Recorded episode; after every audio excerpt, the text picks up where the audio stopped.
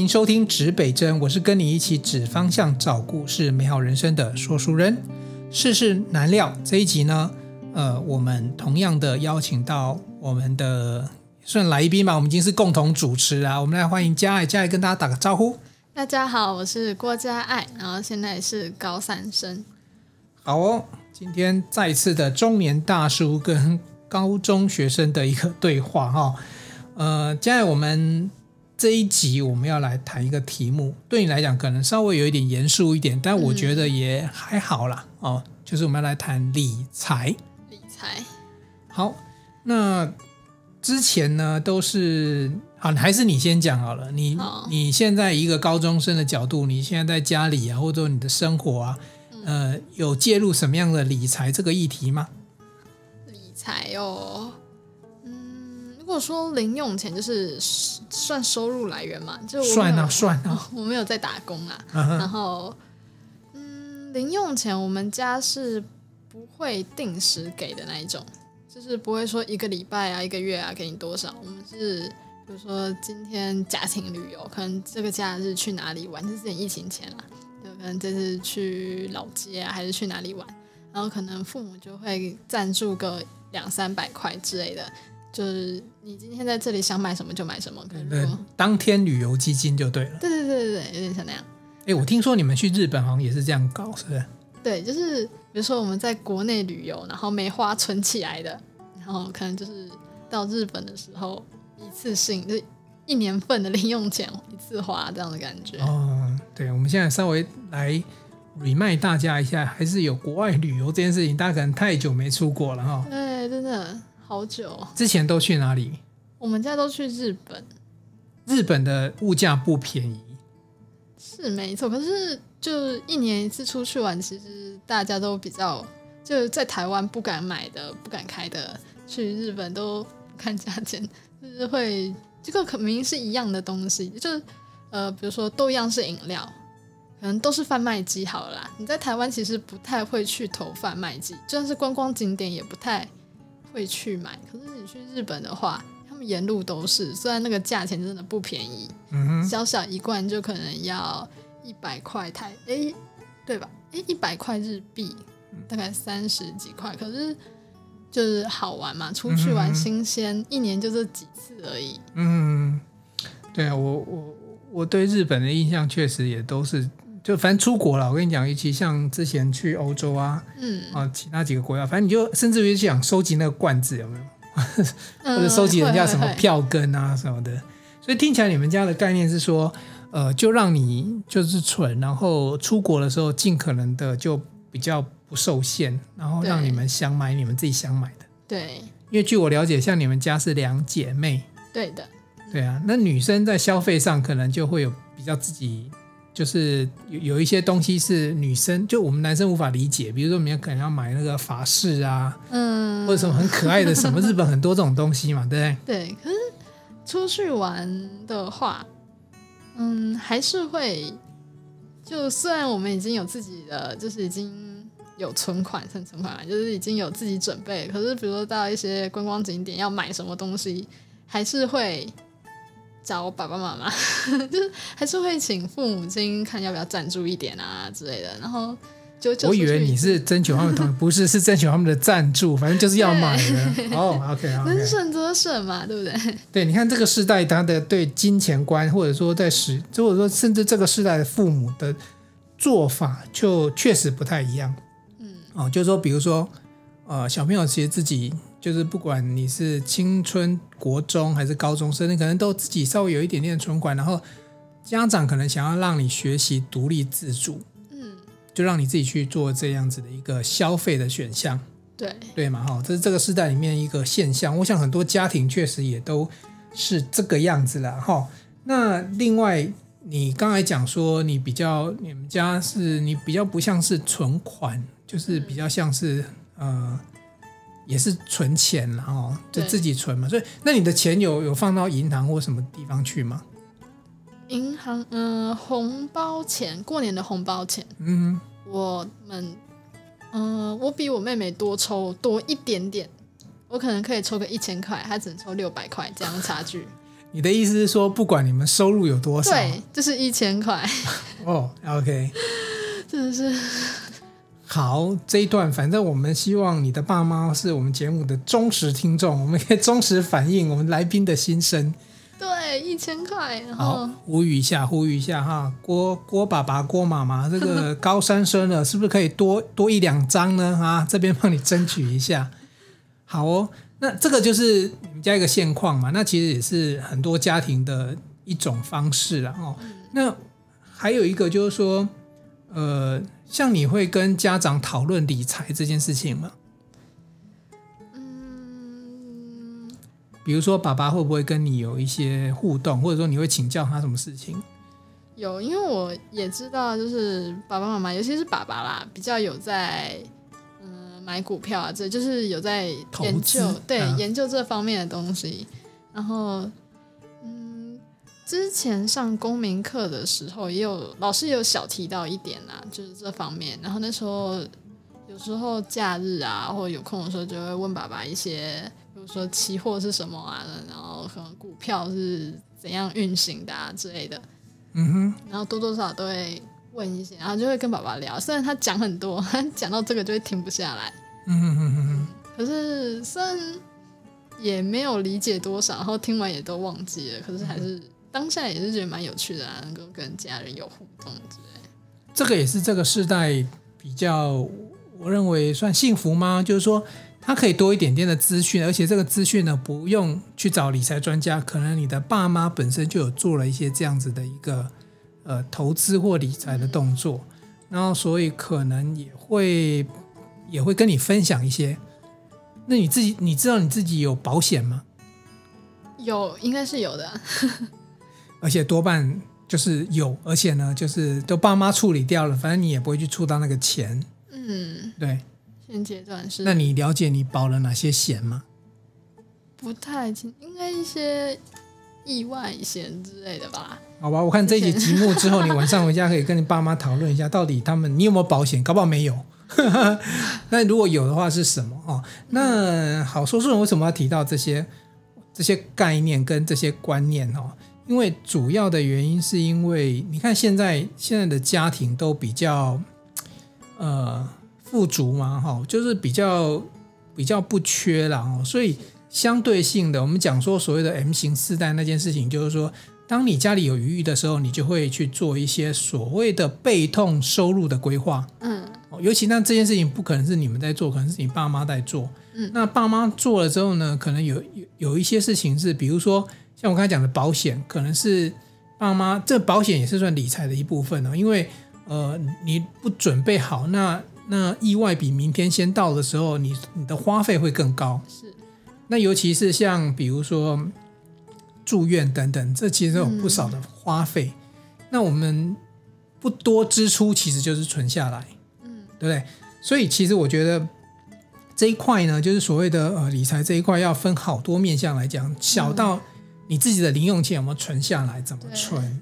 然后，呃，爸妈有没有给给你们就是适度的呃经费或者是零用的费用让你去支配？嗯，然后甚至于你爸妈如果带你出国去玩，或者是平常旅游在外面，他给你的那一块，你你就想象那就是那就是一个，好了，我们说跟爸妈借贷也不太像了哈。嗯，爸妈投资你，让你女儿打扮漂亮一点，哦，那个概念哦，所以你就会拿到一笔金主的。款项，然后去买自己觉得卡哇伊的东西。嗯，对，所以这个也是理财的一环。那其实现在这个时代，我讲我要讲的是说，呃，因为生活稍微比以前来讲改善了很多，所以有很多的空间可以去做这件事情。对。好，那回过头来，我来讲讲我那个年代发生什么事情。嗯，好，来第一个呢，我们来讲说我有没有零用钱哈。我们的零用钱，我小时候零用钱是这样子，我是自己去赚，打工吗？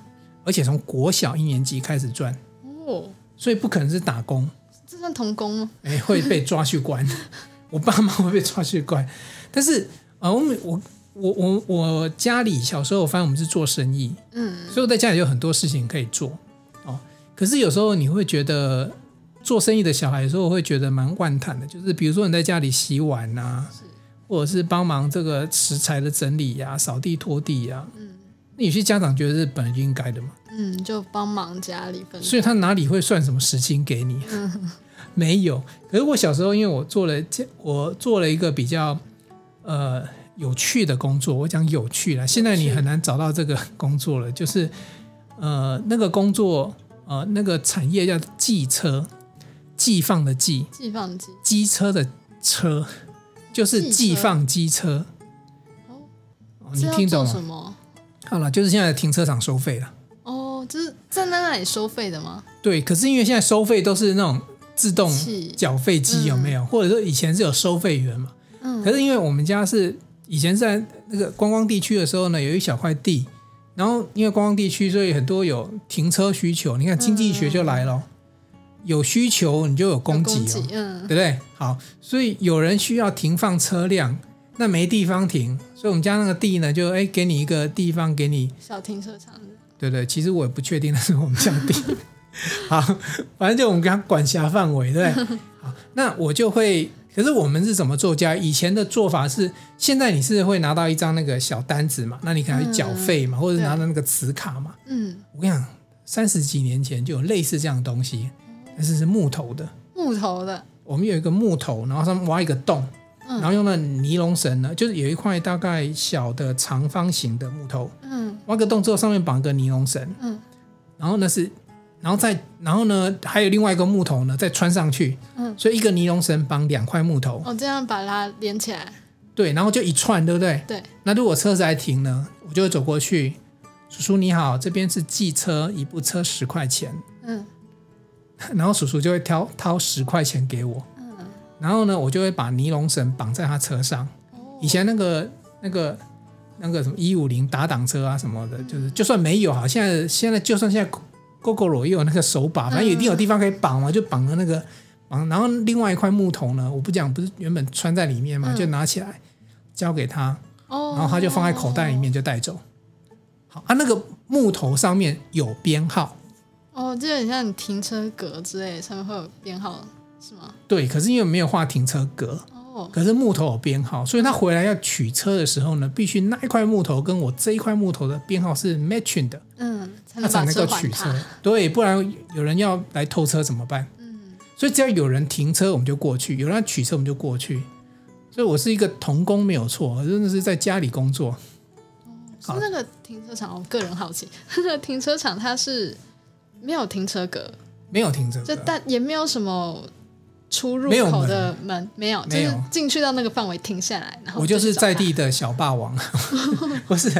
当然，因为那个是一个，那是一个那个那个年代的氛围的产物了。就是说，很多地方其实都是，其实那现在你我现在讲这个东西，就是现在所谓的停车格、停车场的概念。嗯，只是以前没有那么的规范，那么的严严格。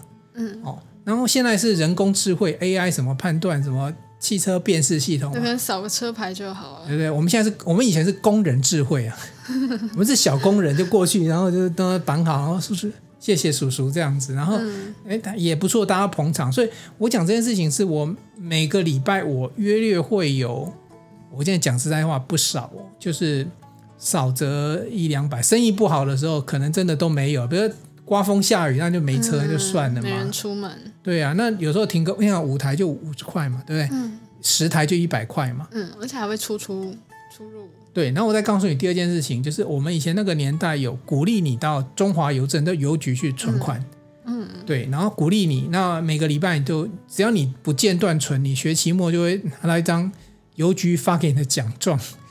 就是那个储蓄什么什么持续优良，然后我每学期都有，因为每我每一个礼拜一都可以存到钱，因为我假日都有工作，就是要收。收这个钱，嗯、对，所以我你想想看，我一个一个礼拜有时候可以可以存五百哦，你想小学哦，一个礼拜可以存五百，对呀、啊，所以其实对我来讲，我的储蓄的存款的概念就是那个年代我是这样子开始，但是你说我说。说打工也不算，因为我就在就在家里做家里自己的事情，嗯、对。但是我就会知道一个习惯，就是哎，固定把那钱存起来，所以我会有一些储蓄的习惯，对。那你如果问我说什么理财啊什么，那个年代其实那个年代有啦，股市第一波那时候上万点，那两千左右。不过那个我已经长大了。那早期其实我们的我们的那个那时候根本也不会去弄什么股市啊，嗯，基金啊，更不要讲什么期货啊什么，其实就没这回事情。所以主要的收入来源跟理财方法还是以存款为主。嗯，那那时候就会听长辈说，哎，定存。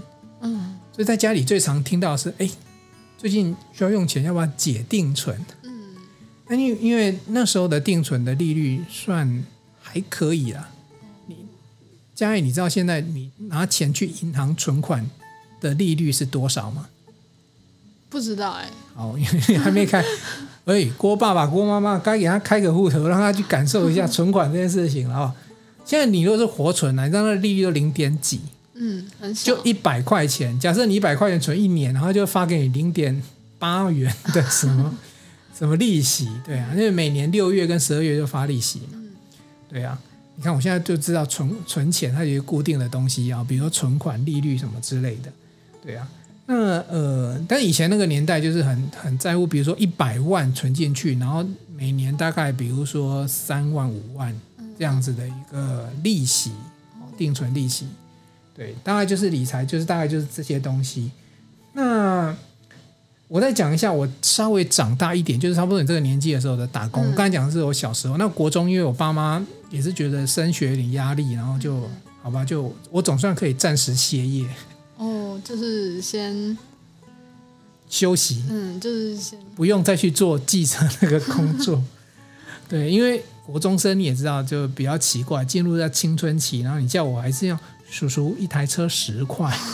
其实我到国小小六的时候，我就已经心内心已经有一点抗拒了，嗯，有点挣扎。对，因为小时候不晓得嘛，这样。可是你长大之后，你会觉得为什么做这个工作？尤其是呃，我我小时候其实都也会，一般做生意的小孩都会有心态啊，就是我为什么假日都在家里？嗯，就一般家庭假日的爸妈带小孩出去玩，对，那我们是都在家里，那而且还要工作。不过我现在想想，那时候是那时候的想法啦。我觉得现在的想想是那时候给我很多人生的阅历。你想想，我小一到小六，然后我要这么多的叔叔阿姨，而且不是每个叔叔阿姨都是和蔼可亲，好吗？哦，也是对。也有很多叔叔阿姨说：“我为什么给钱？嗯，叫你爸妈来。”哦，对啊。然后还有曾经是雇车雇到车不见的。哦。但是那应该不是偷偷窃的，我忘记了。但有几次就是哎，那个比较麻烦。对，就是不知道为什么，就是找不到车还是什么，或者是也很多状况。我刚才不讲那个木牌嘛，嗯，就他丢了不见了，那怎么办？要怎么证明那辆车是他？对，所以我讲是说我小时候会因此多很多的阅历经历，就是跟人的互动。嗯，然后我的数学其实不太，以前数学其实不太好，可是我被训练的很好。因为要算。因为要找钱哦，小一、小二、小三就要开始什么什么呃，一碗米粉汤二十块，然后拿一百，然后然后两碗四十就找六十，然后三碗六十找四十，反正我们就会很很习惯。那已经也已经不用算，你知道吗？就是已经固定的。对对对对对，就是他会，就是很习惯，就已经反应了。就这个东西是两样加起来哦，那个三十五块，然后你就很快就知道了，对。所以这是一个以前那个年代一做生意小孩的一个一些历练啊。那我不要讲做生意哦，长大一点之后，后来呃有一阵子，我们刚才之前的节目有讲过暑假嘛，那我讲过我们去这个、嗯、这个救国团服务嘛。嗯、那那时候我也提说，那一天的工资就是一百块，哎，对啊，一百元。那呃，可是我还是会存到钱哦。嗯、虽然说有时候会拿去。好乐体钱柜 就结束了。可是如果我一个月带三四个营队，嗯，那有些营队它编列的预算会相对高，有些是企业赞助的营队，或者是企业主办营队，我们就会拿到。嗯、我们那时那时候拿到，如果 double 两百，就觉得很荣耀，因为我们的薪资是别人的两倍。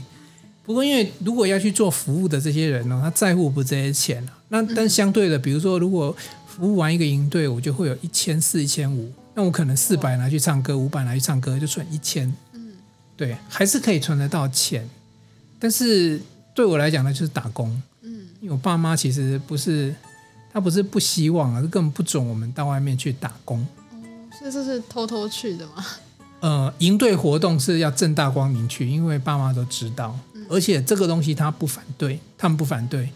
可是如果说你说要去外面什么兼差呀、啊，什么钟点的那种，嗯，就我爸妈还是会比较 care，就是说外面的环境的复杂程度，对对对，一个小朋友的身心灵的影响，嗯，青春期，对对对，那所以呢，我我我自己这样子审视自己这样下来啊，我觉得对我们这个年代来讲，那时候的理财。嗯。几乎等于存钱，哦，存钱几乎等于存钱，或者是说什么定存，反正当然不外乎就绕着把钱存起来，不要花掉。嗯，呃，简单来讲叫节流啊，就是说，哎，你少花就是多存。嗯，对。可是到你这个年代，我想你自己应该有感觉，就是说，如果只是存，应该很难活。对。所以你的爸妈就会跟你讨论，比如说，对啊，你们妇女会讨论期货吗？期货我都还搞不太懂。有那时候我有问爸爸。那你有没有觉得 现在的这个社会的这些理财这件事情，对你对你来讲是会有负担吗？你对这件事情的理解，或者说你你你的你的定义是什么？嗯，其实我觉得，因为它有很很多方法嘛，就是。股票也是一种，基金是一种，其实？反正很多种，其实我自己也搞不清楚，也没有到很了解这些东西，因为我毕竟也还没有实际去操作过这些东西嘛。嗯，我现在是觉得，虽然已经到这个年纪了，可是还是觉得还是有点遥远。嗯哼嗯，很复杂，然后，可是的确啊，现在这种。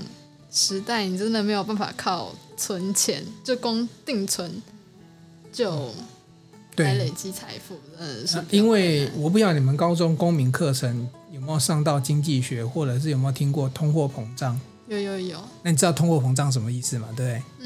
嗯。概念上来讲，就是你钱存在银行会不见嘛？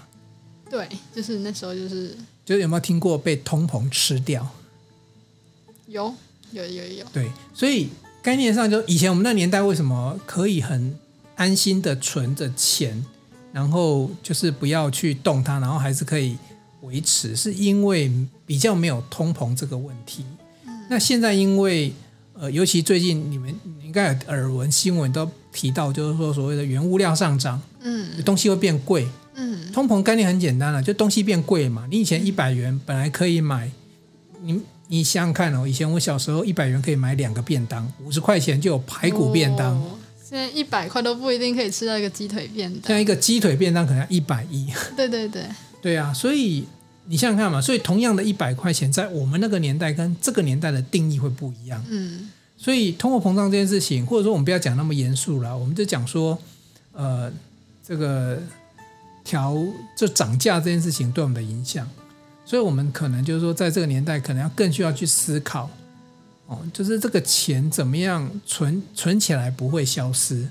那还是有好几种方法。我们这边今天不是要谈理财，其实 Podcast 很多谈理财啊，谈股票都超强的节目。我们不是要谈这件事情，我们是谈一个不同时代的观念呢。就是说，以前那个年代我们讲存钱，但现在这个年代除了存钱之外，还要想一下，就是说不要让钱变少。嗯对，我就不用说，哎，让钱变多了，但不要让钱变少。那不要让钱变少的话，可能有几个方法哦，就是说，可能在理财投资这一块去思考，去注意一下。那另外一个就是说，比如说，假设很早就投入这个所谓的保险，自己的人身保险。嗯。那保险它有个概念呢，就是你越早保，你的保费可能就比较便宜一点。嗯。当你的风险因子提高的时候，你的保费就跟着增加。嗯。所以很多。现在很多家庭是这样子啊，保险这一块是小朋友一出生就帮他保了，所以我说你可以回去问问看你爸妈到底帮你保什么东西，对，就是说很早就保了，但是呃，保险是应付有一天真的需要的时候，不会让你这一下子这整个金库就空了一块，嗯，对。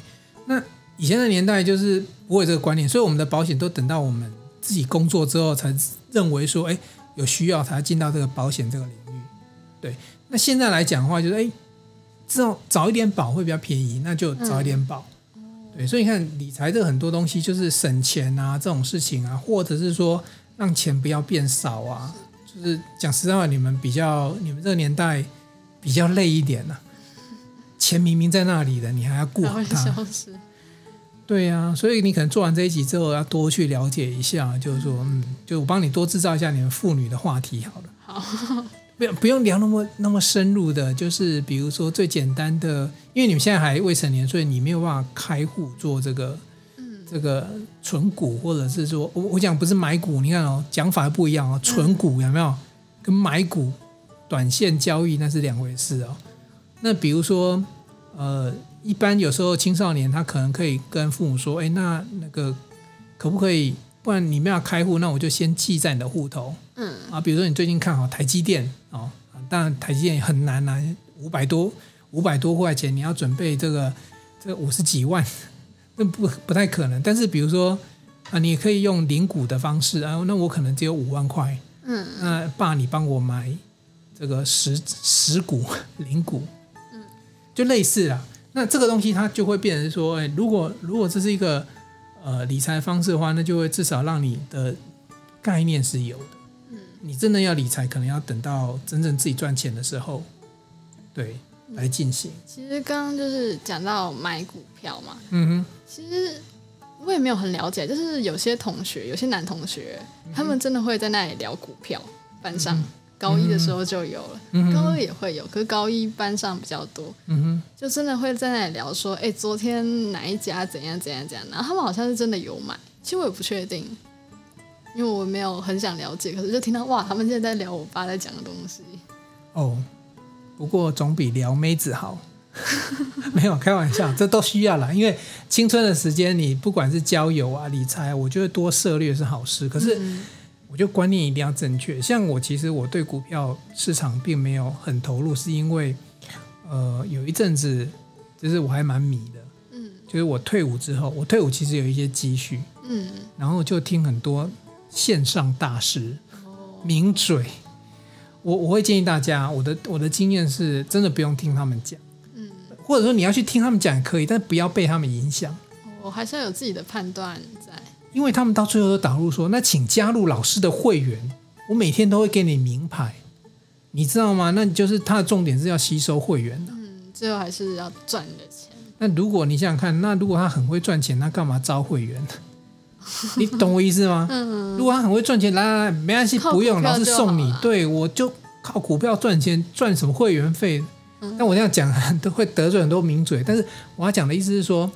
呃，你去听他们的分析，有我觉得多半他们不敢随便乱讲，嗯，大半的分析还是有它的道理，嗯，对，但是呃，很容易被你知道脑脑波落，就跟买东西一样，嗯哼，对，就觉得对对对，冲动行销，觉得哎，好像我真的明天就会就会赚赚很多，我就跟着走，想疯了，对，可是不管是你这个年代，我这个年代，我觉得理财观念还是要一致的，就是说你是要把它当做。呃，正确的投资观，或者说，比如说股票存股的概念，那存股什么样是好的股票？什么叫绩优股？什么样会给你带来所谓的被动收入？嗯，哦，这边我要特别也分享我的一位台大一位学姐哈、哦，江继云这个江老师，他现在在民传有教课了，他有出一本书叫做《会下金蛋的鹅》。哎，书名我不知道念对还是念错。哦 那他就告诉你说，前一阵子有一有一阵子那个 ETF 很红，就是股票型的基金，然后它是收集台湾，比如说五十大绩优股。嗯，那你如果去买这样股票的话，它其实还是能够收到一些呃股息，还是会有些收入。对，那你就不用太那个呃担心它的起起落落。可是怎么买才会让你钱变多变大，那人家有出很多书，其实都这都这个可以去看一下。对，这个江继云江老师的书，啊，那这也也推荐给大家。那里面有很多公式，也都蛮简单的了。我突然想到这本书，对，好，那最后呢，我们就针对我们这个不同的世代哦，相同的理财这件事情来做一个小小结论好了。嗯，就是说听起来，我我刚才讲了半天，其实我觉得我们这一集。谈不到什么隔阂，你知道？好像理财这件事情没有什么鸿沟嘛，就是说不外乎就是存钱嘛，是，然后避免通膨嘛，然后去注意到，呃，如果你有余裕的话，就是能够多一点所谓的被动收入嘛，这个好像概念都一样，所以我觉得这也没什么好沟通的，就是理财这件事情，从你那个年代到我这个时代，其实是不难找出就是共同点，对。但是我自己的心得经验是这样子啊，因为我说真的，我我到现在赚了很多钱，其实又不断的投资事业，所以我不算是很会投资或很会理财或很会存钱的人。但我知我知道一件事情叫做开源节流，是，就是说，呃，必就是说这这两件事情还是必须让它一起发生，嗯，它是分开独立的。节流简单来讲，节省自己的开销支出，不浪费，嗯，然后。储蓄存款，这个都是节流嘛。